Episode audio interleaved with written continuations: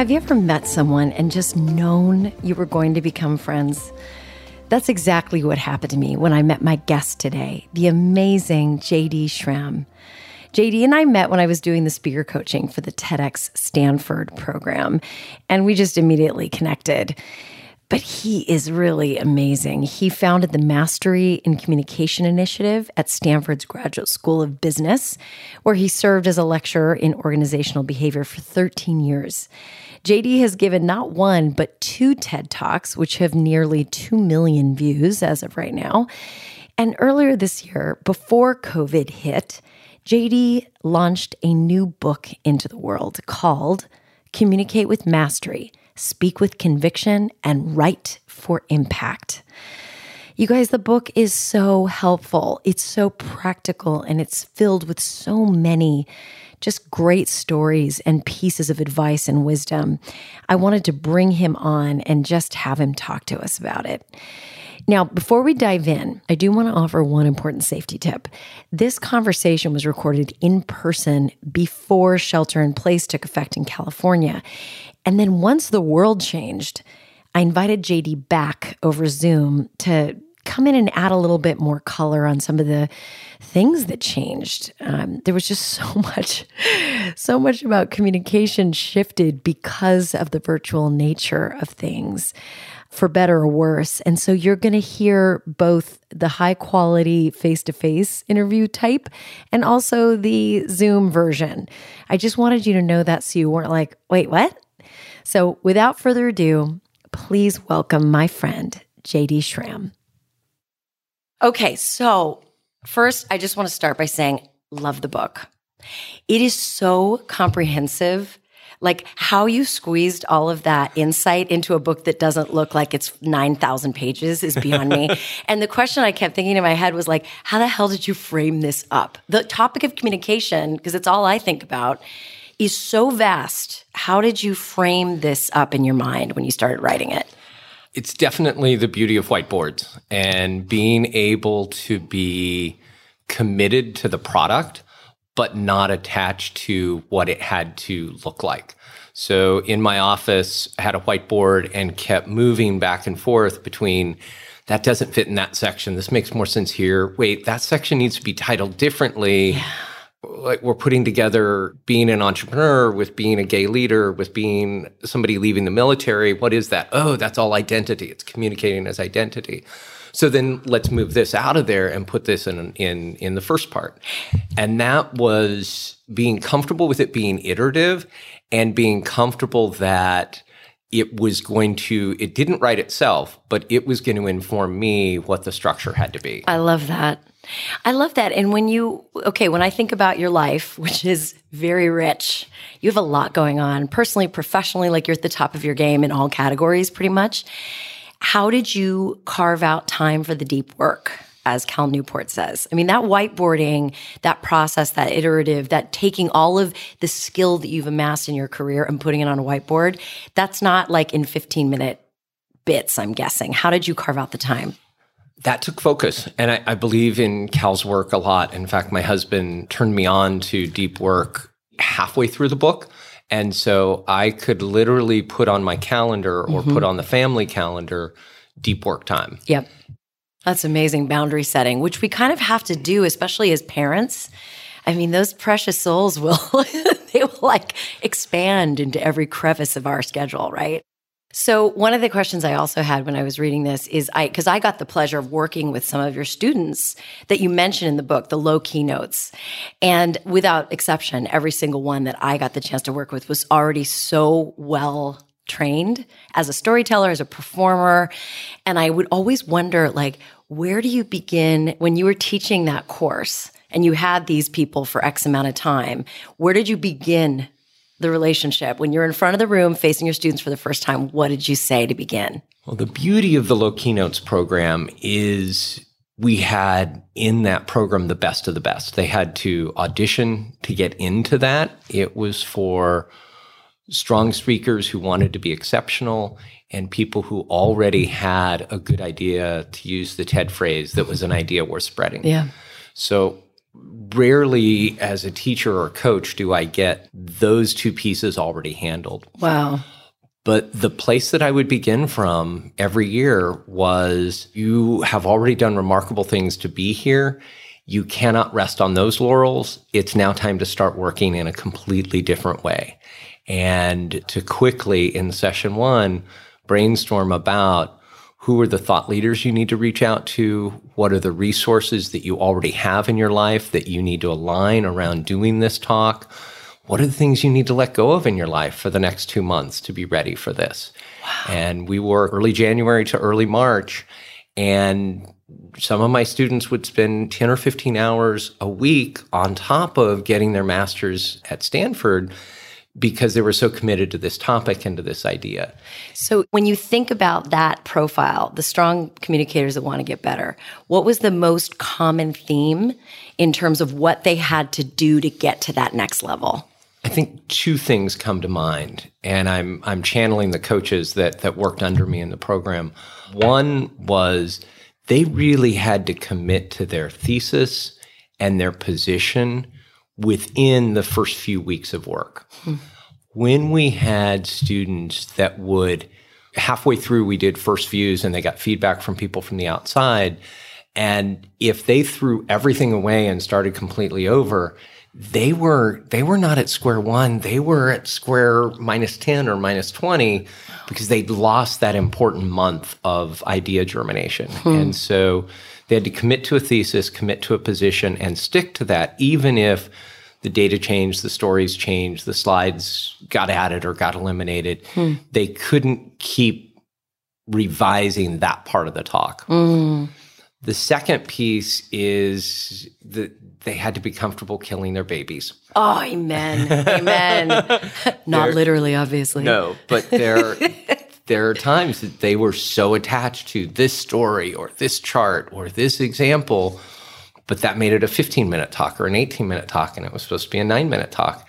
And that is where either having a coach that you trust and that, that can be objective or a peer that can give you, as Kim Scott calls the, the radical candor, the Amen. type of feedback Amen. that you can say, you know what, I'm going to let that story go. I'm going to cut that slide. Mm-hmm. Um, this is really great, but I, I, trust you. Yeah. And those are probably, particularly for those gifted speakers who want to become exceptional, those are probably the two things that, that we had to do the most work with. Well, it's it's almost like a function of the ego. The ego gets attached to certain things as a real tough time recognizing that it may not serve the needs of the audience that it needs to go. And there's another part in your book that I cracked up because I've had the same conversation, JD, so many times with clients.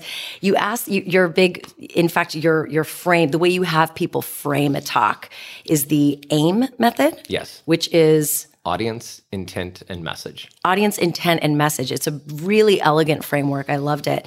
But you asked a client, What is your intent for this talk? And he said, I want to impress them. And you're like, let's try that again.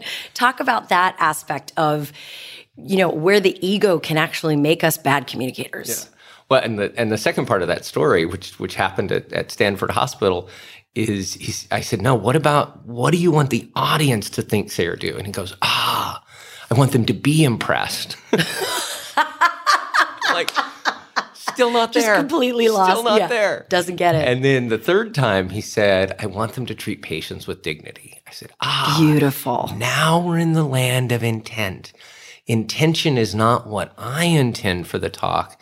It's what I want to cause in the people who listen to the talk, who view the talk, who, who read the blog. That's right. And, and really getting them to think about intent being in the hearts and minds of the people they're interacting with is a shift mm-hmm.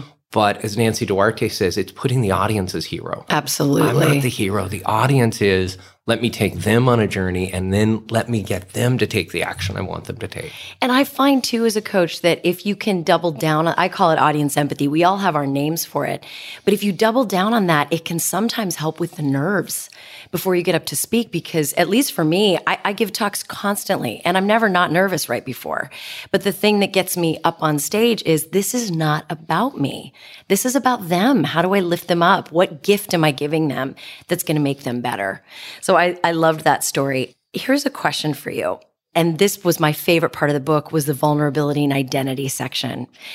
One thing I notice is that people are very interested in the skillful use of vulnerability and how they communicate. They really, really are. And you have two kinds of people the people that get it and that know how to deliver it and use it really well, and the people that are nervous about it and sometimes either overshare their vulnerability for the wrong reason mm-hmm. or use it to manipulate an audience emotionally. And I thought you're, I thought you did a beautiful job of kind of explaining how to do it well. Talk about that for a minute. Well, I think the, again, it goes back to intent. And I ask my students or the executives I coach or, or the colleagues that I work with, why are you choosing to divulge this aspect of your identity to this audience at this time? And if you don't know the answer to that, or if the answer is some sort of manipulation mechanism that will get them to write a check or get them to volunteer or get then we're not in the we're not in the same game. And audiences pick up on that. They can oh. feel manipulation. They know yes. what it feels like. Yeah. And particularly in this political season, we we can tell when a candidate's heart and soul is in what she's discussing with mm-hmm. us, or when she's saying what she knows the audience needs to hear or wants to hear in order to get to the outcome that they're going for. Mm-hmm. And that inauthenticity, we can't always, as an audience member, put our fingers on it, but there's something that doesn't resonate. Doesn't add there's up. Something that doesn't work.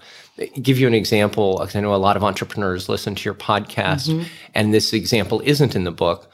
But I can remember working with a group of entrepreneurs in the Ignite program at Stanford, and they had an innovation that allowed people who were blind to be able to navigate the world better than just the cane. A cane allows you to know what is low, but you don't know if there's a sign in front of you or a cabinet door is open or something that's up high because the cane just is on the ground.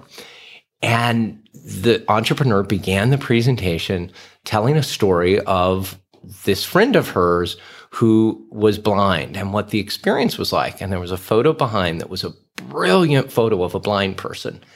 And I'm like, that's a stock photo. Oh, geez. and you don't really know Kate, your friend, who you're describing. And then at the end, this person came back up to close and talked about Kate again. And so when I started the coaching with the team, I said, Tell me more about Kate. And everybody's eyes went down to the floor. Oh my and God. And the, the student who had said it said, Well, it's kind of a composite figure. Uh, we didn't use a real person story because that would be, you know, disrespectful. So it's kind of a composite of blind people's experience. And I said, okay, so who do you know in your life that's visually impaired? And they had no one. Oh, dear God. And I said, Well, what blind people have you spoken to in preparing your product? And they said, No one. Oh, I said, my God. That shows to me. I said, I couldn't you could tell, tell, you why. You could tell. But when that photo came up, and as you were talking, there was something inauthentic about that. I said, In the next two weeks before you do this pitch for the final, you need to go have some conversations with the audience you're trying to serve because your product may be exceptional, but you don't know the audience you're serving and you're you're talking about them in an exploitive way. Oh my god. And you don't need to, and they were stunned that I could tell. But the photo was too good and the story was inauthentic and when I we just uncovered it, these things. It was there. We've got these tell mechanisms. It reminds me of Joe Biden getting in trouble for claiming that he marched in civil rights marches that he actually wasn't at. And I completely agree. And I think vulnerable vulnerability as a concept gets dragged down because of examples like that where we're doing it for the wrong reasons. One of the things I love about your style as a presenter is that I've observed you on stage telling very personal stories, but you can tell they are for the greater good. They are driving a narrative point that serves the audience. And that's why, like, I think I cried in your gave Stanford. And I still remember it because it was so powerful. But I was at a talk just yesterday and somebody in the audience raised their hand and they asked a question. And it was a moment of vulnerability for this man to ask this question. And he came up to me like a half hour later when I was with my suitcase, like rolling out of the venue. And he's like, Oh my God, I feel like I just ripped a scab off. And I'm like, In a good way or a bad way? He's like, A bad way. I feel like I just revealed something that I wasn't totally prepared to reveal. Now, from an outsider standpoint, he didn't say anything inappropriate. It was just very tender ground for him. And I remember Brene Brown talking about a vulnerability hangover. Like, exactly. do you ever kind of warn people, like, here's the good and the bad about skillful using vulnerability, that it feels tender afterwards sometimes. I mean, did you feel tender after your first TED Talk? That was a really powerful, sensitive issue. I did. And it was uncomfortable to think about interacting with people who knew me without knowing yeah. my struggle with depression, yeah. addiction, and suicide. Mm-hmm. And it was also uncomfortable thinking about meeting people that the filter they had for me yeah. is this is that guy. That's right. From TED. And it was so uncomfortable that when Ted asked me, can we put this talk up on, on the website? I needed several months to come to peace with that opportunity. And I have people come to me all the time. How do I get a TED talk? How do I get something out on the TED website? And first of all, I think it's a big black box. We don't really know how talks get on the TED website. But for me, I needed to be sure, as rich of an opportunity as it was for my message about resources for people who've attempted suicide, as rich as that message was, I had to be sure I was ready to walk in that identity. It worked out okay for me, but I had to be very thoughtful. I had to get a lot of wisdom around me. It couldn't be a quick decision. And it couldn't be an ego driven decision. It couldn't be. Because sometimes the ego is like, don't say a word, keep it buried. And sometimes the ego is like, put it on extra tonight at six o'clock. Like you just never know which way that's going to swing. And I, I feel you when the Brett Kavanaugh hearings were happening. I recorded an episode about my own experience with sexual assault. And I had to call my mom before the the episode aired and be like, look, I got to give you a heads up. And it was the single most excruciating, terrifying conversation I've ever had. Her reaction ended up being incredible. But I remember walking out of that thinking, now all people will see when they look at me is victim, which of course, so many of us had experience with it. It's like, you know, one in three of us. So, and like you, I find that it's only been a positive, a net positive. But I do find that, in fact, my business coach, Ben Kiker, who I just love, he says we're either expanding or contracting. And he said sometimes after a moment of expansion, we immediately contract a little bit. And so when I was talking to this gentleman, I said, you know, when you were expressing that vulnerability, it was, you were saying what half the room was thinking. So it was skillful, in my opinion. And now that you've expanded, your ego's going to contract a little bit. So just let it be what it is, yeah. right? Which I think is interesting. And to be gentle with ourselves yes. in those moments. Yes. And in the moment of choosing to be vulnerable, trust, be thoughtful, be considerate about what you're about to do and in the moments of, of vulnerability hangover afterwards pamper yourself take I care of yourself do some stuff that allows you to be with the journey you have just begun. I think that is so beautiful. And that's that sort of tender self-care message is not the most popular when it comes to the business world, but I agree with you. Completely agree with you. Okay. So remember when I said I'd interrupt the conversation to update it with some new information? This is one of those moments. Just now, JD and I were discussing vulnerability and authenticity. And one of the many eye opening lessons I've had this summer in the wake of the Black Lives Matter movement is that authenticity is a charged issue for people of color. So over Zoom, I asked JD specifically about this issue. Here's what we talked about. So, JD, one of the things I have been not struggling with, I think grappling with is the, the better word, is, you know, the cornerstone of what we do as coaches is we teach people how to access their power and speak from that place of power and authenticity, like authenticity and power two really core pieces to what a good communication coach or presentation coach does having said that, I'm realizing that as a white woman, my definitions and my permissions around authenticity and power are completely different than what people of color experience, or as I just heard a new phrase, people of culture experience. So, you know, for me, I'm I'm asking I'm asking this question not because I know the answer, but if, especially when I saw that low keynote presentation that your student gave, which I will have a link to, he was saying authenticity means something different for him as a black man. How authentic does he get to be? You know? So I'm just, I want to put that to you. Tell me about where you're at with that. What are you learning? What are you considering as a coach, knowing now what you're what you're learning? It's a great question, Bronwyn. And I think it reminds me how our field as communication coaches, communication guides, notice I stopped short of saying experts. I think our field is is safe. there will continue to be a need for for the skills that we bring, and we will continue to need to bring our skills up and up and up to the next level. Yeah. The interesting thing about privilege, mm. be it white privilege, be it straight privilege, be it educational privilege, is that much like a fish in water, the fish doesn't know that it's in water until you take the fish out of the fishbowl and it starts gasping for air because it can't live without the water. We don't know what privilege we have until something like the televised murder of George Floyd brings the whole nation, the whole world to its knees and says, Whoa, what's going on here? And so I think that conversation about wanting you to be your authentic self, coaching you to be your authentic self, and yet understanding the cultural context the speaker's coming from and the cultural context that they're speaking into. Mm. You referenced the Low Keynotes program, which I founded at Stanford, and I would invite all listeners after this podcast is over, look at the show notes that Bronwyn will provide, but to look at Shawan Jackson's talk called Problemizing Persuasion.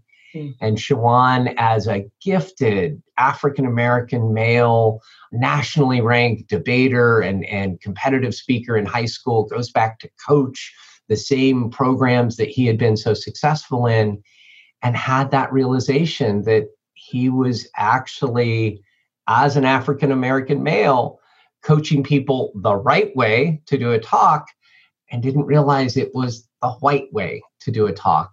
That's right. Mind blowing. As I watched his, I watched his talk in person. I've watched it on video a half dozen times since then, and I had to then call into question part of what I put in my book, part of what I do in my coaching, part of my interactions with people. And it's not that it's all wrong, it's that it can be more nuanced and it can be more effective. And that's the journey I'm on right now. I love that. And I think that's the best that we can do because we're in we're in the system of privilege, you know, we're you're right, we're swimming in the water and benefiting from the water. And I think it's true that the best that we can do is just start to see what we haven't seen before and make allowances for it. So for example, I'm not going to not preach power and authenticity. That's never going to change. But now I'm going to understand that authenticity means different things in different contexts. And as a white woman, it's very easy for me to be authentic on stage because my version, my authentic self fits a construct that the culture has decided is valuable. So where I'm going in, in in my practice is you know i will never pretend that i can be a source of of expertise on what an authentic expression should, could, might be for someone in a different context than me that can't enjoy the same privilege as me. So I it's it's just it's a trip. And actually I just coached someone 3 days ago, a person of color, and we both acknowledged in that coaching space I can take you a certain distance, but the rest of the distance you need to go inside yourself and you need to speak to someone of color. I can't take you all that way nor should I. Like it's not, you know. Exactly. And the the value that I think we can provide is to be able to offer that that mirror at times mm-hmm. so that they they can uh, our our coachees or our clients our, our students can come face to face with how they are showing up to people who are are different from them and at times instead of being in the mirror we actually need to guide them to create the board of directors or the or the uh, the focus group that they need in order to get the exact feedback that they want. And never before has that been as vivid to me mm-hmm. as it is right now in this in this season that we're seeing in our in our country. Yeah i totally and completely agree.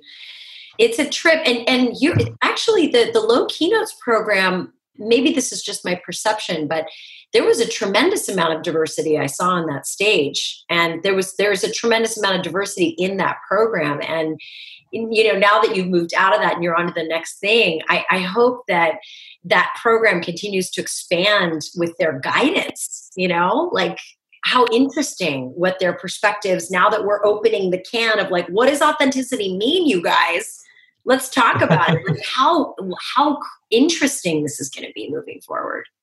Yeah.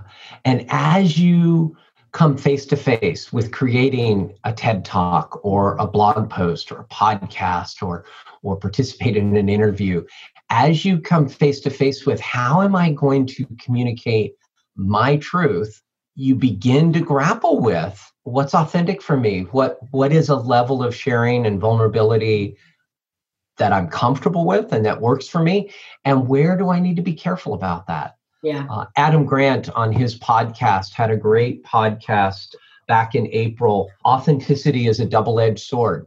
Mm. And he talks about that being fully authentic doesn't mean being fully transparent. I don't have to hang all of my garbage out there for you to see, but I need to decide how much am I willing to share and what is my reason for sharing that? What is my intention behind that? That's right. And it's a, it's a great journey we are all on as as a group of communicators and leaders who communicate. I agree. And and to me the construct that always helps me with authenticity is I totally stole this from Eckhart Tolle. This is not a Bronwyn original I'm about to say, but it's little me versus big me. Little me is when I'm scared, I'm playing defensive, I'm feeling small and under attack. Big me is when I feel grounded, I feel loved. I feel safe, not because the outside world has told me I'm safe and loved, because I've told me I'm safe and loved. And I find that when that alignment of like my big me meets alignment with the audience I'm speaking to and what they need, to me, that's the authenticity I'm always chasing. It's not like, like, look, I, JD, I love to swear. I mean, I, that is my authentic voice. I swear like a truck driver. But you know, when I line up big me with what an audience needs, not every audience wants to hear me swear. So I'm not going to bring my quote unquote authentic self to that audience. I bring my my fearless self, my devoted self, my grounded self in alignment with what the audience needs and I let it flow from there. So I'm curious to see as I keep coaching, does that construct hold for people of color? Is that a useful construct for them? I don't know. I'm working on it. So it's just, it's interesting. It's so interesting. Yeah. Okay, back to the main interview. That was just too important to leave out. Had to get it in there. The last category I wanted to ask you about, because this is something I get asked constantly, and I'm sure you do too, is storytelling. And, you know, people are so hungry to get better at storytelling and to understand where does it fit in a narrative? How do you use it? How do you get better at it? And I have my set of recommendations that I always give. But when you've got somebody looking at you like, help, help me become a better storyteller, what do you tell them? Two quick thoughts. One, go into your own life. If you can tell a story about the flight to LA this morning or an interaction you had with your Uber driver that demonstrates the point that you want to make, mine the experiences in your own life. And the stories don't have to be intimate. They don't have to be extensive. Some of the best stories are three sentences long, four sentences long, but a little bit of detail, a little bit of intrigue, know the arc of a, of a, of a story, and be able to tell that to us in a short, simple way from your own life. The second piece that I offer for people, particularly when they're new to an organization or new to a team, is that if you don't have your own stories, become the curator of stories. And so start off a meeting with, tell me a story about last week. Love or it. as you're interacting with customers and they've been using your product longer than you've been with the company, say, tell me a story about how you got started or tell me a story about where we have served you or where we have failed you. If mm. you begin to be somebody who seeks out stories, wow. you will then have the stories to populate the presentations you do, the meetings you're in, the conversations you need to have. I so totally first go within and yeah. then second go outside and ask create a culture of storytelling with the people you interact with. That is so powerful. And I do find especially with tech companies especially in the valley that by the time stories get approval from legal and approval from client and approval from corp, whatever the hell, they sound like corporate speak bingo cards. Yeah. To maximize your ROI, ROI, we investigated the underpinnings of the inference. It's like that is not a freaking story.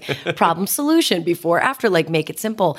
And people kind of get sort of victimy about it. Like I try to be a good storyteller, but look at this corporate speak bingo card I got from PR that says this is what I have to say. It's not what you have to say. PR is not going to slap you on the wrist because you told a problem solution story instead of a gobbledygook story, right? So do you find that sometimes people put themselves in a storytelling prison in that standpoint like they they don't challenge themselves to go get it because they feel trapped by corporate culture? Yes. And I think we have a lot more freedom as leaders in the stories we share orally mm. as opposed to the stories we choose to write. That's right. And so I may need legal's approval on something that's going to go on the website or something that's going to go in a two pager. I don't need legal's approval to tell a story that happened with me and a customer last week with a different customer this week. That's right. Within that construct, I know some of the students that I've coached that then were handed on to you and you coached in TEDx Stanford when it was around you gave me the feedback that they're too memorized. They're mm, really good, mm. but they I have to break that memorization out of them. Mm. And now I very much with both the low keynote students as well as as the execs I work with and the students in my classes, I say familiarize, don't memorize. I love that. Familiarize, don't, don't memorize. memorize. You may need to know your first words, your final words, and you may need to memorize the outline but wear your presentation like a loose blouse that That's you know like it. one of those gauze blouses that yes. you would wear at the beach that yes. the wind can blow through not a turtleneck That's it doesn't right. need to constrict oh, you i love that metaphor and that frees people up to yeah. realize yeah i can do it in a different order mm-hmm. i can spend more time on this story in front of the audience than i'd expected and it just means i spend less time on this piece that's right and that makes it much more authentic and less polished. I also, for me, I love trying to help people understand how to access flow on stage, which is kind of the, it's the confluence of like skill, all the things we've learned in this lifetime, preparation, and then intuition. And being in that state, it's almost like a state of grace. And I've seen you in that state on stage, so I know you know what I'm talking about. And you can only experience that when you're open partially to inspiration, to that moment of like a download, like, I've got to tell this story right now to this audience. And I just know I do. And I'm going to tell it. And it ends up being like the perfect story to tell. And that's only available when you have that gauzy, I love the beach metaphor. I'm going to use that forever. Absolutely. Hi again, it's me. I just wanted to cut back to my updating conversation with JD over Zoom because I wanted to talk about how we communicate well and how we stay in that delicious state of flow and bring forward our best selves now that everything's virtual. It's all Zoom or WebEx or GoToMeeting all the time. And this is what he had to say about that. The other thing I wanted to really talk about, which to me has just been a trip, is this movement to just everything virtual all the time. So you you write this brilliant book, Communicate with Mastery. It's filled with so much goodness. And all of it still stands. All of it is still true. Nothing has changed about what makes a good communicator. But the medium has changed. Like, what have you learned? What has surprised you about moving virtual? A couple things have surprised me about moving virtual. First of all, I think we need to acknowledge that Zoom fatigue is a thing it is not just a, a, a, phrase or an expression by somebody who wants to get out of a meeting. It is exhausting, exhausting, to do this on Zoom. One of my employees told me, you know, JD, two hours on Zoom is like eight hours in the office because I have to be on, I have to be on point. I'm interacting with a piece of plastic in front of me, not not with any people. And we have to be very strategic about how much Zoom we put into our lives or, or whatever platform you're using mm-hmm. for uh, distance meetings. And so that that surprised me. I could see it in my daughter, who is uh, going into kindergarten this this fall, and as a, a pre-K, she had to do you know Zoom lessons at school. She couldn't do six 30 minute lessons in a row. She could do one or two, and then she was done with it. Yeah. And that's the same with us. And we have to recognize our bandwidth, and we have to schedule ourselves thoughtfully around that. And I've, I've also noticed, and I completely agree with you. And I noticed you're one of those amazing, exceptional humans that makes eye contact with the camera lens. So snaps for us, JD. But I've noticed that when I'm the one leading the conversation or when I have to be on or I'm giving a speech, the level of rest I need after is like triple what it used to be when I would come off of an actual stage. It's so weird. Like I don't know why that is. I mean, I do know it's there's a million reasons for it, but I'm did you do you feel that too? Like you don't just need a little rest. You need like more rest than you did before. You need more rest. You need to get up and walk around. You need to get outside. Uh, you know, for me, my shelter in place allows one trip a day to Starbucks, and and so I, I had an intense hour and a half uh, webinar this morning, and when it was over, the first thing I needed to do was not be in front of a computer terminal for a while. Yeah. And I drove to Starbucks, called a couple of my staff members, checked in on some stuff, came back, and I was ready to, to go back into it. We also have to be really careful in our scheduling of Zoom meetings that I no longer have to have travel time to get from meeting to meeting but if I'm not careful, I then schedule a back to back to back to back day. And I am not at my best when I get to that fifth or seventh. I think my record is 12 uh, Zoom meetings in a day because I didn't have that travel time to use the restroom, to, to get a drink of water, to refill my coffee cup, to talk to the security guard as I went in and out of the building. And and we've got to build those back into our lives or we are it's not going to be sustainable. I agree. I'm so worried about burnout. I saw this great thing on instagram this morning and it, it said something like it shouldn't be called working from home. It should be called living at work. And, and that's like I feel that. I feel that. Like, oh. yeah, love my children. I've spent more time with them in the last three months than I ever have on paternity leave, and it's difficult. I uh, I love your quote, but the the experience I had, I was doing a webinar a few months ago, and I just started off to get to know people. I said in the chat room. Why don't you list, you know, if you were going to shelter in place with anybody living or dead, who would you shelter in place with? And I start reading, you know, Oprah and Martin Luther King and Gandhi, and so, somebody put in Matt Damon, and uh, and then somebody put in a babysitter, please, a babysitter. and I thought, how brilliant! That's exactly who I want to shelter in place with. Is somebody that can help me with the kids and make me a better dad and a better employee. So, so the thing that you just said has been for me the greatest technique that I have deployed as a communicator in the age of Zoom, and that is instead of it being the awkward minutes waiting for the meeting to start, quote unquote, and waiting for people to join and when do I ta- when is it time for me to talk? It's that really awkward silence that everyone is dealing with the first 5 minutes of a meeting. You do what I do. You ask an interesting question and it always don't you feel the temperature and the warmth in a good way? Rise and the energy rise when you do that. Say more about that. Yeah well it, it it does do that that break. I need to have some laughter some connection something that that lets me be with god. It, it lets me begin to see the names. Who can i expect to be a participant who has some wit about them who is already you know shut down before we have even begun the reason I have such good eye contact with the camera is a 15 cent solution. I literally have googly eyes taped on either side of my camera lens. They're as big as the camera lens. It cost me 30 cents to get two eyes, and it sits up there to remind me this is where I look, not at your image, not at my slides, not at my notes. I look at the googly eyes. I have great eye contact whenever I present. JD, that is the greatest hack I have ever in my entire life heard. I swear to you. That just like I if, yeah, I wish the audience could see what I just thought. just unvelcroed the googly eyes and, and showed them to me and they rattled a little bit. that is my favorite thing. Good stuff, right? Okay, you guys, let's close it out with JD. Back to the original interview. Okay, so just to wrap up, I know that you're such an intentional person, but when you wrote this book, what was your intention for the reader? What were you really, really hoping that they would walk away with? I find that many of the books in our field make presenters feel worse about themselves. They, they set up standards and expectations and, and checklists that don't serve like yes this is what a great talk should look like.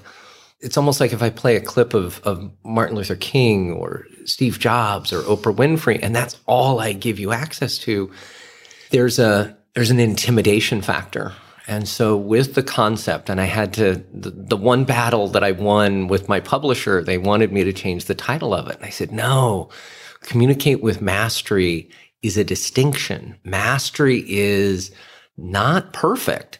It means each time you write or speak, you get a little bit better and a little bit better. Mm. And yet you never hit perfection because there's always room to improve.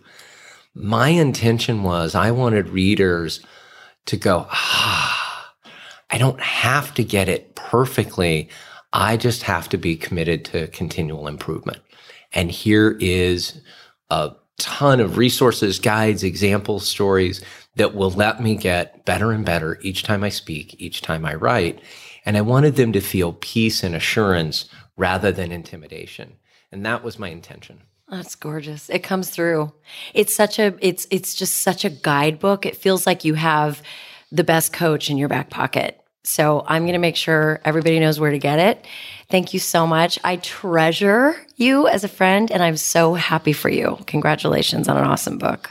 Thank you. I have so loved your podcast. I commute with you every chance I can. I love it. And it's a privilege to actually be on the podcast. You make a difference with the audiences you serve. Isn't JD just a treasure? He's the best.